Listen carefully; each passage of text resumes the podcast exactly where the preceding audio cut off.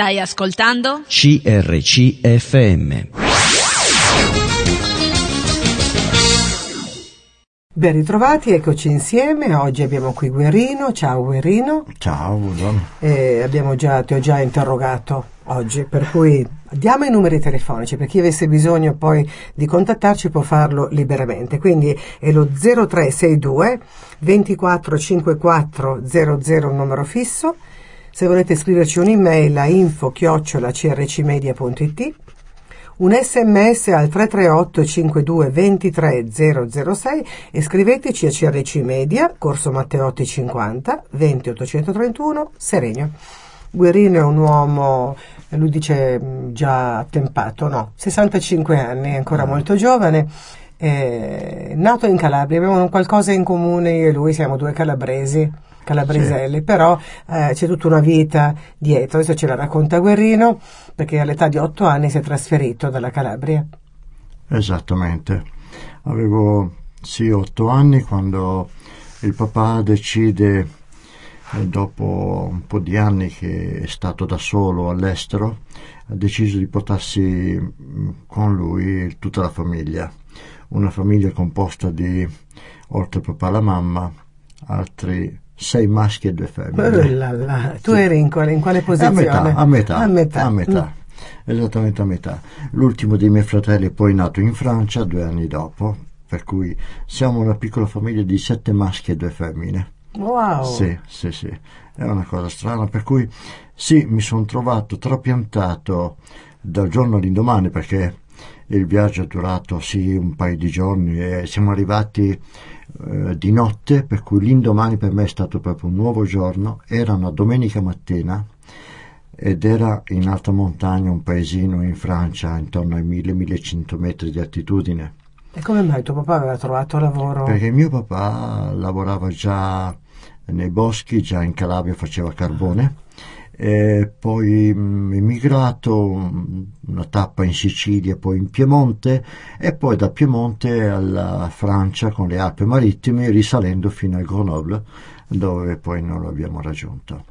Eh, in questo villaggio dove mi sono ritrovato quella domenica mattina, credo che fosse il mese di settembre-ottobre, onestamente non ricordo con precisione, ma c'era forse un metro e mezzo di neve in Calabria non è che si vedesse la neve. No, l'avevo vista una volta e mi sembrava un miracolo, ricordo, perché ma vedere un paesaggio tutto coperto di neve mi aveva scioccato. Ho detto com'è possibile, ma un altro mondo.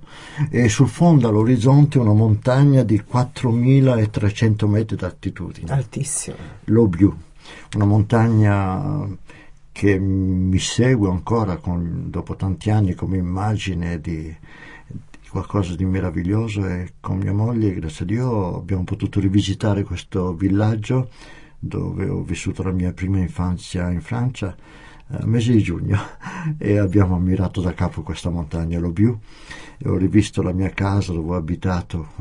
Oh, un fatto meraviglioso! Ho incontrato la mia insegnante delle prime scuole elementari in Francia. Che cose, ragazzi. Sì, ero davanti a questo edificio che riconoscevo benissimo, era rimasto tale e quale, pur essendo invecchiato chiaramente perché ma l'edificio era identico. Eh, ero emozionato, vedo a fianco una casetta perché la strada poco stretta, per me sembrava un viale quando ero lì a scuola, però eh, una casetta a fianco e vedo il nome di chi ci abita, è Baum, nome tipicamente francese, e ricordavo che la mia prima insegnante era Madame Baume. Suono questa porta, la signora si presenta anziana, anziana poi non troppo, e dico signora senta io vengo dall'Italia e io in questa scuola ho fatto le mie scuole elementari e la mia insegnante si chiamava Baume. E lei mi ha detto, beh, sono io signore, mi fa. Che emozione. No, io gli ho detto, signora, ma lei è stata la mia prima insegnante. E lei mi ha detto in francese, ben, ça ne me rajeunit pas. Questo non mi ringiovanisce, signora, mi ha detto. e avevamo gli, le lacrime agli occhi tutte e due. Ringrazio Chissà che gioia anche per lei, no? Sì, sì, sì, sì. Pur essendo molto eh, diciamo riservata, ho saputo dopo che aveva perso il marito da poco. Dunque una signora che ha oltre 80 anni aveva perso il marito da poco, per cui era in lutto, io non lo sapevo tra l'altro. Eh, niente, questa mia esperienza di tornare nel paese dove mh, mm, ho fatto la mia prima infanzia mi ha veramente dato un gran piacere. Vabbè, forse esula un po' da questo nostro no, incontro. Non esula però... perché secondo io ritengo che ogni cosa che Dio permette nella nostra vita ha sempre un grande significato. Io non credo nella casualità, per cui se tu hai sentito eh, il bisogno oppure hai sentito importante descrivere questo momento è perché per la tua vita è importante e ti è segnato. La mia domanda adesso è questa, ma cambiando completamente lingua, paese e tutto. Tu come hai affrontato le scuole da ragazzino, che comunque penso che la prima e seconda elementare l'avessi fatta giù, no? In Calabria? Sì, infatti io ero promosso per la terza elementare eh, in Italia quando sono approdato in Francia. Uh, ho ricominciato da zero, sì. Uh, ricordo mio fratello maggiore uh, aveva allora fatto un piccolo quasi vocabolario di traduzione, ma fatto a mano su un quaderno, che lui stesso poi non conosceva bene, però ci, ci obbligava ad imparare quelle parole. C'era la parola in italiano da una parte e a fianco la parola in francese. Questo era un po' un suo metodo, non so fino a che punto ha funzionato perché io non ricordo le difficoltà, non ricordo la difficoltà di aver imparato il francese per me straordinario è questo. È come se l'ho parlato da sempre. Mia, io adesso eh, sogno in francese, faccio i conti in francese tuttora. Eh, non ho difficoltà. Nonostante tu sia in Italia da un sacco di anni, ti è rimasto sì, il francese dentro? Sì, diciamo che lo utilizzo molto perché ho corrispondenza in Francia con uh, amici, con parenti. Eh, ma il francese l'ho studiato fino all'età di 22 anni quasi, capisci? L'italiano era solo alle scuole elementari quando poi nel, tanti anni dopo decido di tornare in Italia pensavo di saper parlare italiano io, eh, di non avere nessuna difficoltà e poi scopro che invece parlavo un calabrese con l'accento francese. Bellissimo questo. E mi sono rimesso a, con impegno a a studiare un po' l'italiano da me. Il fatto di, di trasferirsi, il fatto di essere uh, da un posto e essere portato a un altro posto, nella tua interiorità ha creato, mm, tu in che cosa ti identifichi però, come, come italiano calabrese, come, uh, oppure come me? Io non mi sento da nessuna parte, mi sento quasi figlia del mondo, nel senso che non, boh, non so, non saprei definire. Beh, diciamo, sicuramente la cultura francese ha influito e, e, credo che mi porto dietro molto di quello che ho, ho vissuto sin dalla mia prima infanzia, poi lì in Francia. Ma in Francia mi sono sempre definito e riconosciuto come italiano, mi identificavo come italiano e ogni tanto come calabrese quasi fosse un vanto, non lo so. Eh, sì, anch'io non ho eh, questo questo concetto forse, non vorrei usare la parola sbagliata, non ho un concetto di appartenenza a, a un popolo particolare, più bravo o meno dagli altri, anche se questo è un po' tipico del francese, il, un certo chauvinismo, si dice, per cui lo, il francese è più bravo, il francese è meglio. Uh, un'altra delle mie insegnanti in Francia diceva che la Francia eh, in anticipo sull'Italia di almeno 100 anni, era la sua opinione. E perché eh, ragionava in questo modo? No, perché lei fino, a, fino alla sua tarda età, ho, perché l'ho rincontrata poi dopo tantissimi anni, anche lei eh, riteneva che il francese fosse non plus ultra il meglio di tutto, che i francesi sono più bravi, più belli, eccetera, eccetera. È un concetto tipicamente francese comunque mm. questo. In Francia eh, si guarda sempre gli altri con una certa se non diffidenza, almeno differenza. E questo non è bello, no?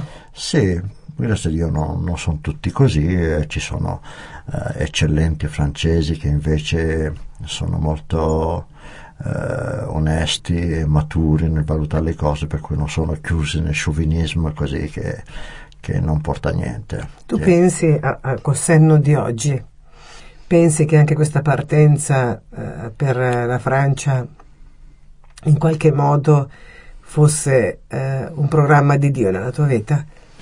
Assolutamente, io ancora non ho parlato della mia scelta di, di seguire Dio e il Signore, la sua parola, magari dopo la nostra conversazione ne parlerò un pochino più avanti, ma sono veramente convinto che niente succede per caso, io non sono per niente fatalista, eh, io credo comunque in un Dio sovrano a cui niente sfugge. Lui non è mai colto di sorpresa e non succede mai qualcosa per cui non si possa fare diversamente. E dunque nella mia vita stessa ritengo che tutto era già nel controllo di Dio, allora come lo è ancora oggi, lo sarà domani ancora. Non stiamo parlando di un Dio burattinaio, eh? No, assolutamente no. Assolutamente ma la no. sua onniscienza, onniveggenza e onnipresenza conta qualcosa. Io lo vivo tutti i giorni. Eh, tu mi hai fatto ritornare un po' eh, al passato, al ricordo, eh, tornando indietro con eh, eh, così la visione del, eh, di quello che è stato, allora mi rendo conto che veramente Dio era presente, anche se io non me ne rendevo conto. È bello raccontare la propria storia perché nel momento in cui si racconta e si mette un certo ordine nel racconto, scopriamo tante cose bellissime, ma qualcuno le capisce, qualcuno poi mentre sta parlando le vede anche se non l'aveva viste. Mandiamo un brano musicale tra poco. Stai ascoltando? CRCFM.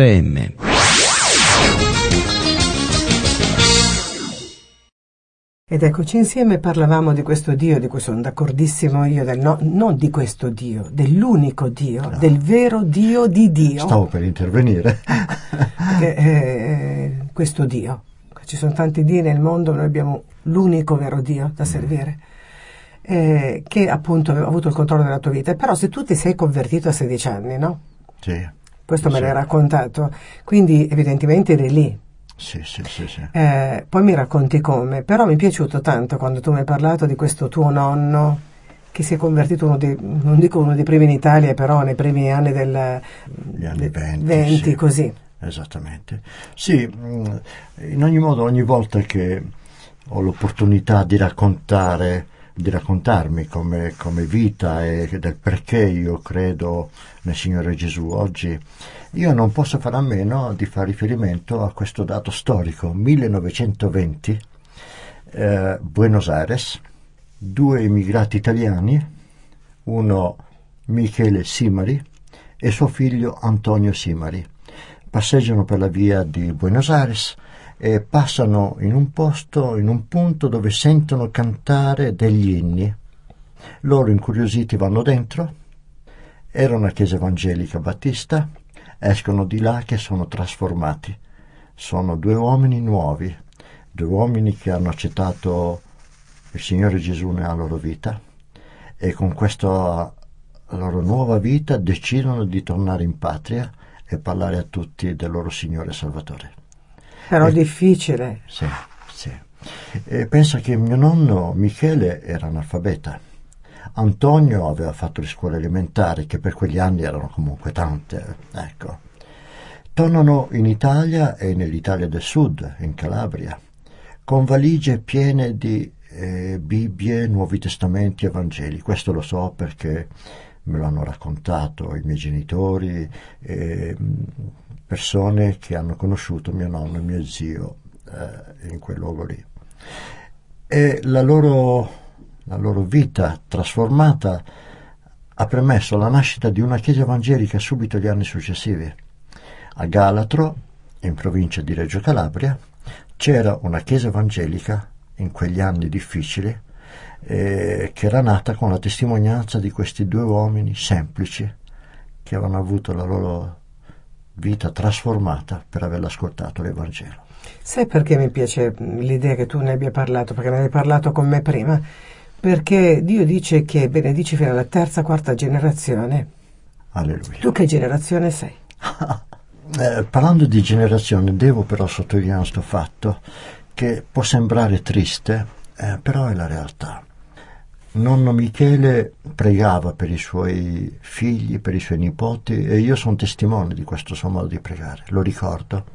Viveva in casa nostra, a tavola o la mattina, vicino al letto o per fare la colazione, era sempre in ginocchio che pregava Dio.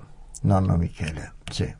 E chissà quanto ha pregato per i suoi, per i suoi familiari. Ebbene, lo dico con dispiacere, anche con emozione nonno Michele e zio Antonio non hanno mai visto nessuno dei loro familiari dare la loro vita al Signore. Se sapessero. Sì, ma credo che adesso... Cosa hanno fatto? Sì, Se sapessero sì. cosa hanno fatto nel silenzio. Sì. Eh, mio zio Antonio era chiamato da un pastore evangelico, era definito l'Apostolo Antonio perché avevo questo zelo per le cose di Dio e, e Dio ha benedetto questo suo lavoro di testimonianza.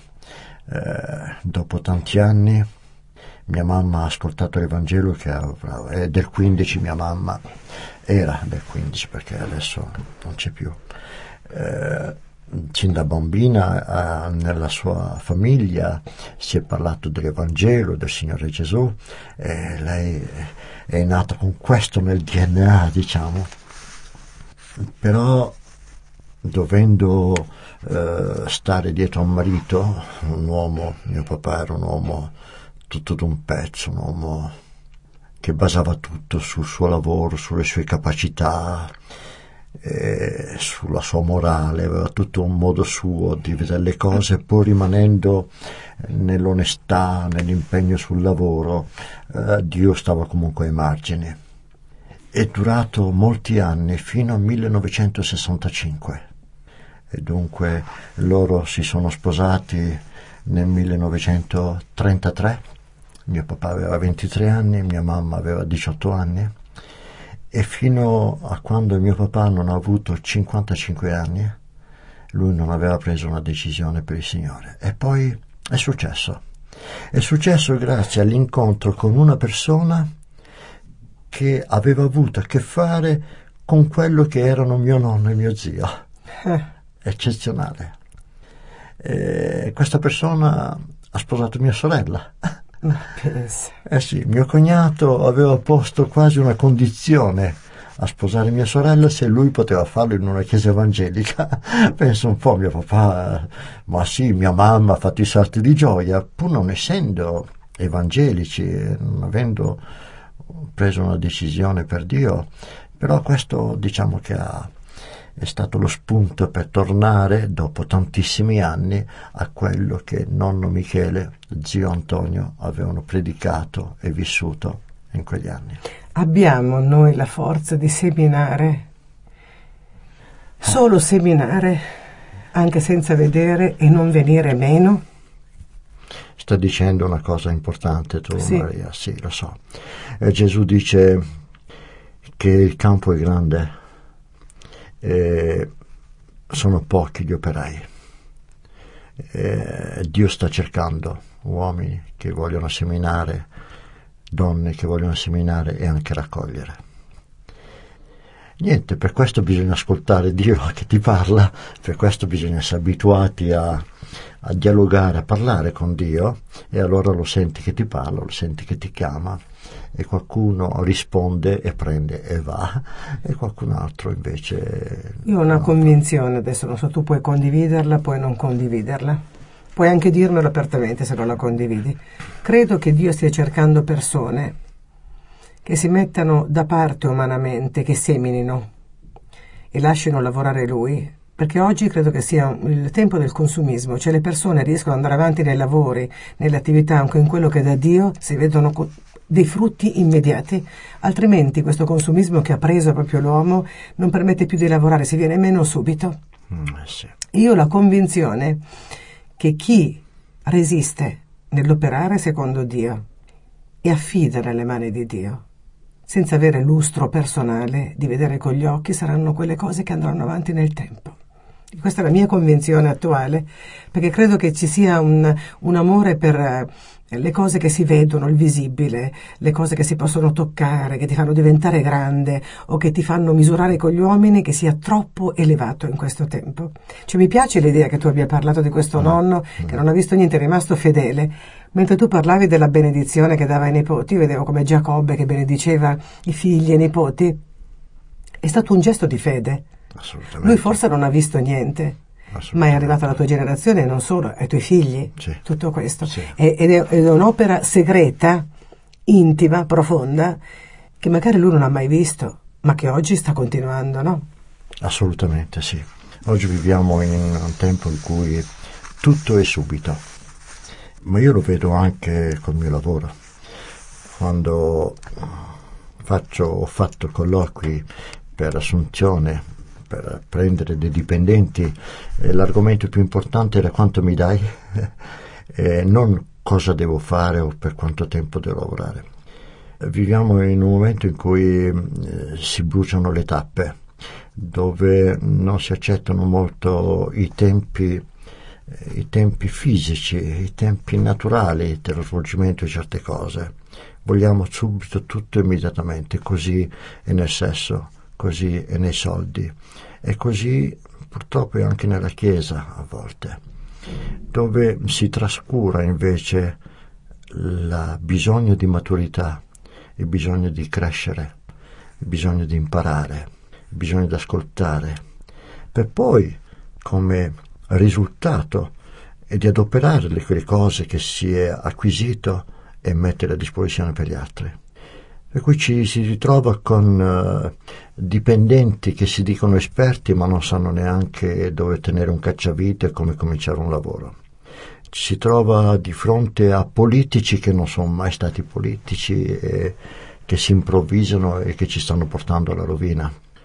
Ci si trova di fronte a cristiani che ambiscono un ruolo di conduzione e di, eh, di ruoli di, di, vorrei dire, di apparenza, no? appariscenti, e trascurano invece quell'altro ruolo importante che forse è meno, meno valutato, meno quotato, ma che non è meno importante, quello di imparare, di fare le cose di cui tutti noi abbiamo bisogno. La storia così di mio nonno e di mio zio mi riporta anche a me a riflettere su questo. Credo che rimanga un punto di insegnamento, no? Come se Dio avesse voluto insegnarti questo sei tu, questa è, è la verità con cui sei venuto a me, no? Oggi tu sei a me in questo modo e questa è la strada da seguire, perché non credo che sia casuale anche nella tua vita questo. Però io l'ho detto anche come, come atto di incoraggiamento, se ci sei tu che mi stai ascoltando no? e ti pare di non vedere frutti, di non vedere niente, e sai che stai lavorando bene, in coscienza, stai facendo delle cose che Dio ti comanda di fare, e magari hai voglia di mollare tutto, perché ti rendi conto che sei l'ultimo. Il tuo lavoro non viene quotato come si quoterebbe in senso umano. Io vorrei che questa testimonianza diventasse per te un motivo di forza. C'è qualcuno che vede quello che facciamo, qualcuno che benedice quello che facciamo e questo qualcuno è Dio ed è Lui che conta in maniera assoluta sulla vita di chi crede in Lui. Questo è, è un qualcosa perché sicuramente eh, non è un caso che tu sia qui, Guerino, non è un caso che stiamo parlando di questo argomento e non sarà neanche un caso che tu sia lì ad ascoltare in questo momento. Quindi niente a caso con Dio. E se sei in queste condizioni, questo è per te. Mandiamo un brano musicale, ci troviamo subito dopo. Stai ascoltando? CRCFM. Sì, eccoci ancora insieme, volevo eh, darvi i numeri telefonici che sono lo 0362 24 5400 numero fisso, chiamateci eh, perché Guerrino eventualmente se avete un, bisogno di un consiglio o qualcosa si rende disponibile. Eh, noi siamo qui apposta noi per darvi anche delle risposte.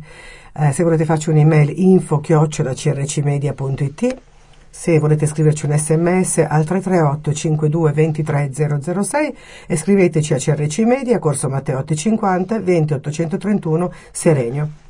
Stiamo parlando della vita di Guerrino, di questo nonno fantastico, di dove è arrivato lui. Però poi si è trasferito in Francia e all'età di 16 anni è successo qualcosa. Sì, stai dicendo proprio eh, bene perché questo riguardare all'indietro e vedere tutte le strade percorse, il mio percorso proprio di vita, eh, sì, eh, il, quando avevo 16 anni è un punto importante, importante della mia vita. Però devo ricordare che in quel paesino di montagna dove sono approdato dall'Italia, eh, in mezzo alla neve, ebbene lì eh, io facevo il chierichetto. Servivo due messe la domenica ed ero attratto dalle cose di Dio, per me misteriose, per me molto lontane, mi affascinava, mi faceva anche paura. Io servivo messa con lo stesso prete in due villaggi ero voluto bene dalla gente, ero il piccolo italiano con questo, questa tonaca che indossavo da, dal chierichetto. Mi attraeva tanto le cose di Dio, le vetrate colorate, il viola che c'era nel, negli abiti talari.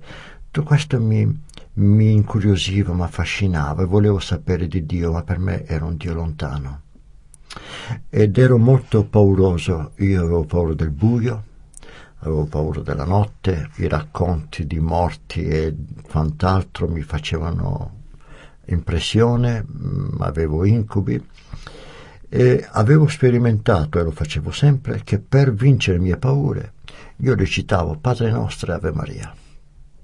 Funzionava. Poi ovviamente non sono rimasto in questo villaggio, siamo cresciuti, ho dovuto trasferirmi, eh, finito le scuole dell'obbligo, certificat d'études, 14 anni in Francia. Tra l'altro sono, ne sono venuto fuori come primo del cantone di Visil. Eh. questo piccolo italiano aveva finito i suoi esami in questo modo, però non c'era posto non c'era posto nell'istituto tecnico per un italiano, precedenza era i francesi. Eh, io, mio fratello anche, volevamo, cercavo una scuola tecnica, non era possibile.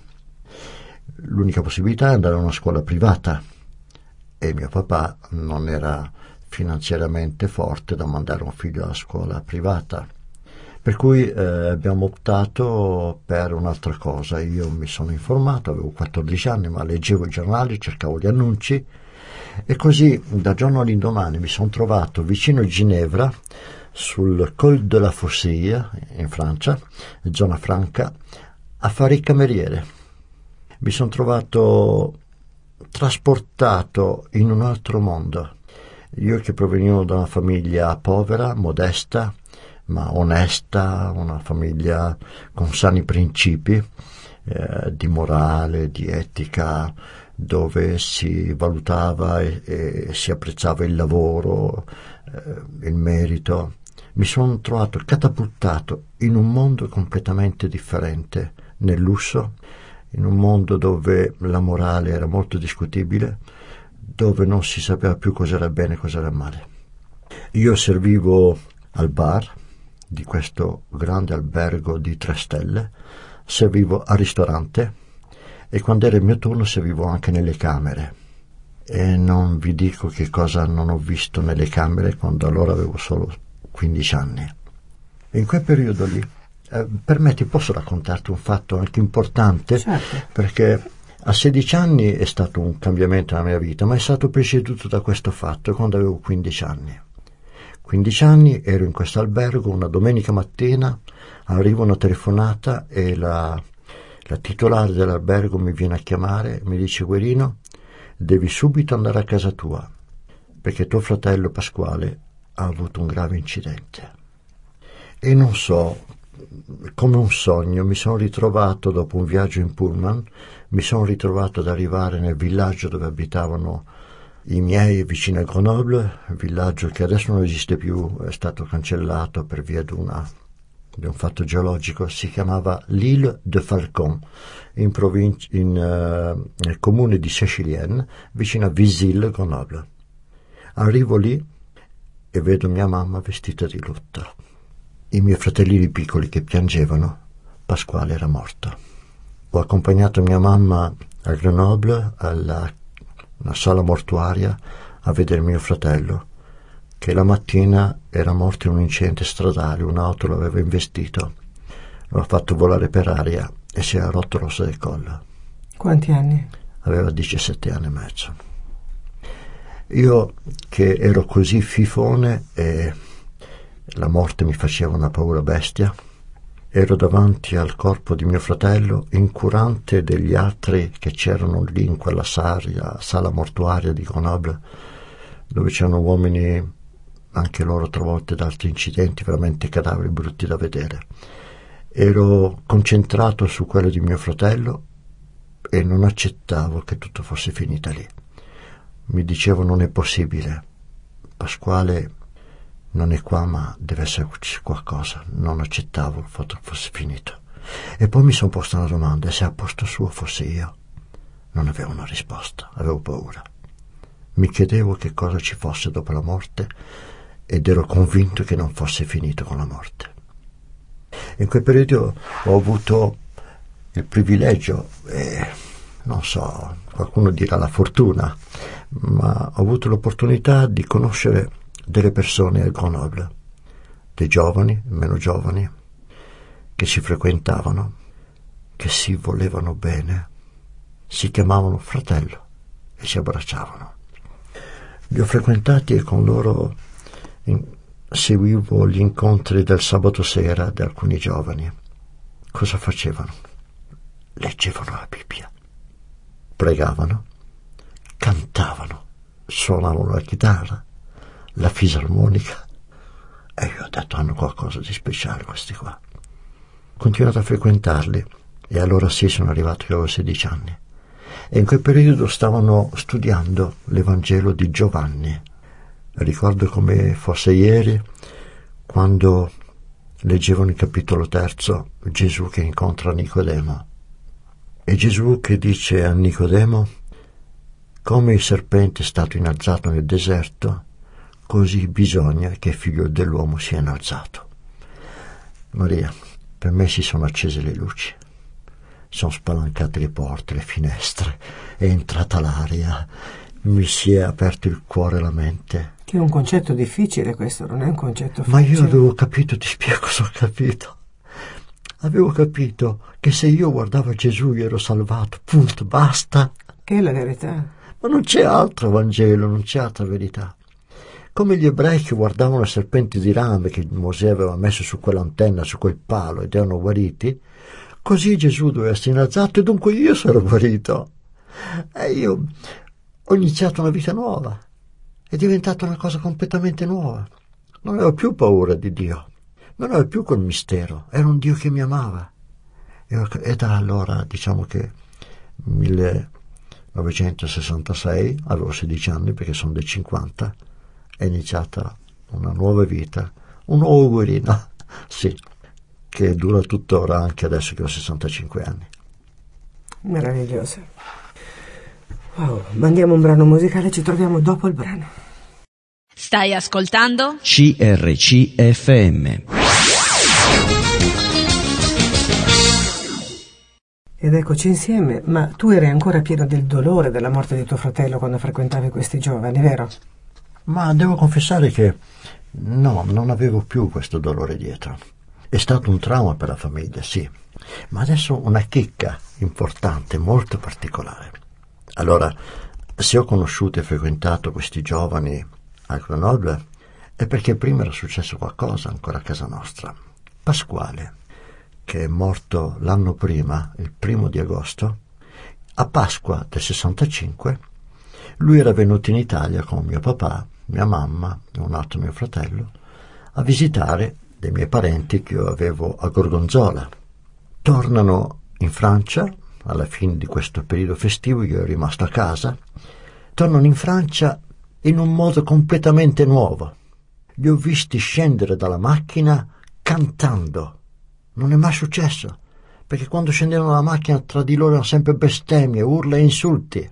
Stavolta sono scesi cantando, mia mamma entra in casa, apre le braccia e grida la pace di Dio è entrata in questa casa, ha detto mia mamma. E io ho detto sono impazziti è successo qualcosa. Pasquale era lì.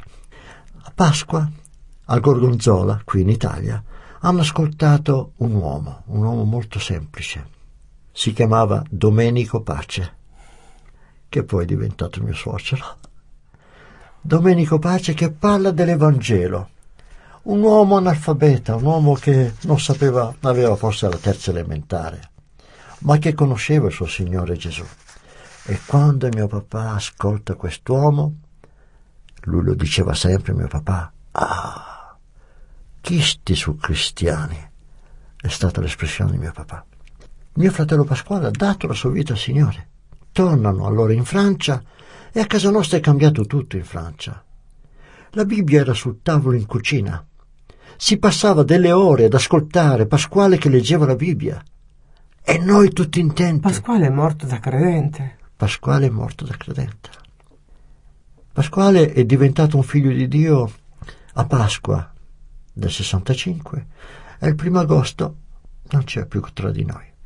Era l'unico in famiglia che a tavola pregava e ad alta voce, che leggeva la Bibbia e che ha avuto già una vita trasformata completamente. Allora capisci che quando io l'ho visto morto su quel tavolo freddo di zinco della morgue di Grenoble mi ponevo delle domande. Pasquale lui credeva nel Signore Gesù, ma io non ci avevo sentito, mi interessava, mi piaceva, ma non avevo nessuna certezza. Eppure facevi il chierichetto. Eh sì, eh sì, ma grazie Signore per quel giorno in cui ho sentito parlare di Nicodemo. E allora sì che è andata via la paura, allora sì che è andato via il buio, si è accesa la luce. E quella luce che si era accesa prima, a Pasqua dell'anno prima, nella vita di Pasquale, si è accesa per me poi. E il 3 luglio del 66 ho chiesto di essere battezzato. Ma, ma i tuoi genitori, cioè alla predicazione di Pasquale, Sì. accettavano il Signore anche loro? Sì, sì, e hanno vissuto la sua morte come poi? Eh, eh, per mia mamma, immagini il dolore Certo. di una mamma, cosa può essere. Però lei ne ripassava nel suo cuore tutto quello che ha sentito da bambina. Per lei il messaggio dell'Evangelo era scontato, era ovvio. Suo nonno, Eh sì, suo papà, suo papà, tuo, suo tuo fratello, nonno. mio nonno. Mio papà invece è stata una cosa diversa, perché mio papà era interessato, affascinato dall'Evangelo, però non aveva preso una posizione vera e propria. Era interessato con tutte le sue riserve. Gli viene a mancare il figlio. E allora lo racconta lui. Ha detto mi sono chiuso nella mia stanza. Ha detto si è messo in ginocchio davanti a- al letto appoggiandosi sulla sua sedia e ha invocato il Dio delle consolazioni. Ha detto tu che sei il Dio delle consolazioni, ha detto rispondimi. E poi non sa come, questo lo raccontava mio papà, ormai non c'è più dal 93, ma lo raccontava mio papà, dice, e poi non so, mi sono addormentato perché era talmente stanco, disfatto dal dolore. E ha avuto un sogno. E lui ha visto Pasquale, sembra, lo racconta dicendogli che aveva una camicia a quadri e che non ha parlato con mio papà, però gli ha fatto un sorriso e un'alzata di spalle come per dire papà è successo così. E da quel giorno lì mio papà, completamente cambiato, non aveva più vergogna di parlare dell'Evangelo. Mio papà è morto nel 93 e nella sala dell'ospedale dava gloria a Dio. Prima di morire. Certo lo dava il Signore per, e invitava gli ammalati a rivolgersi al Signore. Sì, da quel giorno lì la famiglia De Masi ha avuto un cambiamento che ci ha coinvolto tutti, uno dopo l'altro. Sì, mio fratello Nazareno, che allora era finanziere, aveva già dato la sua vita al Signore, decide poi di battezzarsi e frequentare la chiesa. Mio papà e mia mamma assieme, io un po' dopo, poi mia sorella che vive in Francia, poi mio cognato, poi l'altro mio fratello più piccolo di me. Siamo arrivati a, grazie a Dio, essere una famiglia numerosa che appartiene al Signore, eh, di cui si contano parenti in Finlandia, in Inghilterra, in Francia e poi anche noi. Tutto partito da un nonnino. Un nonnino Che non ha visto zio. niente. Sì, è uno zio, esatto. Proprio, Esistono, esistono le benedizioni eh, proiettate verso le generazioni future, quando qualcuno decide di spezzare veramente quelle catene Sì. che lo tengono legato al male, a- alla non fede, no? per entrare proprio tra le braccia di Dio. C'è Io qualcosa di so- ne sono straordinario. una testimonianza, dico di sì, è vero. È bellissimo. E a 16 anni poi tu hai frequentato eh, la chiesa lì a- in Francia. Sì, eh, la cosa bella che ricordo subito è che mm, mi piaceva stare con i giovani e mi, mi interessava la chitarra. Ho imparato a suonare la chitarra a 16 anni. Eh, erano talmente cari questi fratelli, mi hanno fatto un libretto con eh, gli accordi segnati sulle parole di ogni canto, per cui potevo anch'io accompagnare i canti, figurati, è stato stupendo. Questo per, per diversi anni, pur eh, diciamo è stato un inizio, ecco, ero un bambino. Per te è stato l'inizio. Tuo- il tuo Dio, il nostro Dio, Ah, ti aveva già preparato una moglie invece. oh là là. Cioè, tuo suocero è stato l'artefice di tutta Sì. la conversione Sì. e in più Dio da quella famiglia ti ha dato E la moglie. Ma tu pensa, ma tu pensa, Sì, sì, sì, per dire che niente sfugge a Dio. Ma- Non siamo burattini, ma lui ha dei piani è per noi. straordinario. Sì, sì, sì. Allora in quell'occasione, negli anni 65, ho conosciuto mia moglie, ho incontrato, sono venuto in Italia e ho visto una bellissima bruna, ma bella, elegante, due occhi affascinanti, dei capelli curati. Io non avevo mai visto una donna così bella, avevo 15 anni. Posso dire che la moglie è lì oltre il vetro che guarda e non ho mai sentito un uomo parlare di una donna in questo modo. È bella ancora adesso, eh, anche se ha 65 anni. Sai, Ma sentire un marito che dice queste cose, non so come fa eh, qualcuno direbbe, Rita poi no- si a non dire che bello. Eh, siamo diventati amici e c'è stato un inizio di piccola corrispondenza, cartoline, ogni tanto una letterina, ma qualcosa, non più di tanto. Ma ogni volta che tornavo a visitare i miei parenti in Italia era importante poterla vedere, salutare. Ecco. Ma era una ragazzina, proprio 15 anni E lei. beh, però cresciamo, eh. Eh sì. Passano gli anni. Eh, nel 1968 lei decide di dare la sua vita a Dio, al Signore, e chiede di essere battezzata. Io ero lì presente il giorno del suo battesimo, potevo mica mancare. Era una casualità anche lì o era già programmato? Eh, era ricercato. Ah. sì, e poi a 21 anni invece ci siamo proprio dichiarati. e io decisi di tornare in Italia anche per questo nel eh, 72.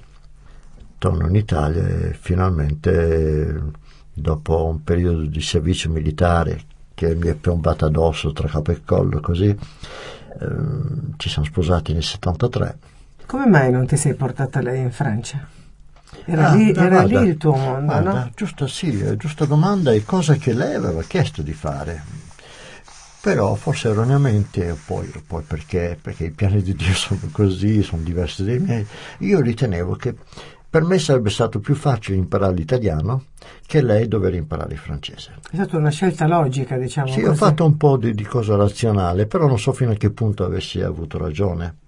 Perché quella cosa che non piaceva a me è che alcuni italiani in Francia non sanno parlare francese, non sanno parlare italiano e fanno un miscuglio di un argot, qualcosa che è veramente brutto. Questo, io ho mia sorella che parla così ancora, lei crede di parlare francese ma non parla francese, mia sorella. Lo dico con tanto amore, eh, non, Più grande di te però tua sorella? Oh sì, mia, mo- mia sorella ha 14 anni più di me, ma vive lì in Francia da tempo, è nonna e, e bisnonna in Francia, però lei tuttora il francese non lo parla da francese. Ma le scuole le ha fatte lì? No, Vedi, questo forse è il problema. ma anche chi ha fatto scuola difficilmente, cioè la- l'accento, il loro modo di ragionare, di parlare, di formare le frasi è sempre eh, contaminato E io credevo invece di saper parlare italiano, per cui è più facile venire in Italia. Arrivo in Italia e scopro che sapevo parlare calabrese, nonno in italiano. Questo allora è bellissimo. mi sono impegnato, ho letto tantissimo in italiano, cominciando dai Promessi Sposi di cui mi sono innamorato. Il Ah. primo libro che ho letto in italiano completo è stato quello di Come ci sei Manzoni. anche un romanticone, insomma, qua poi Ah, c'è no, tanta storia. Che meraviglia. Che meraviglia. Naturalmente ti devo invitare per una- un'altra puntata, abbiamo appena iniziato, quindi un abbraccio veramente a tutti per la Grazie prossima a voi. puntata con Guerrino. Ciao da Maria, Grazie anche da me, Guerino. ciao. Hai appena ascoltato un programma prodotto da crc.fm. Se hai apprezzato quello che hai ascoltato, considera di sostenere il tuo programma preferito. Visita il sito www.crc.fm e ricorda, il tuo sostegno è prezioso.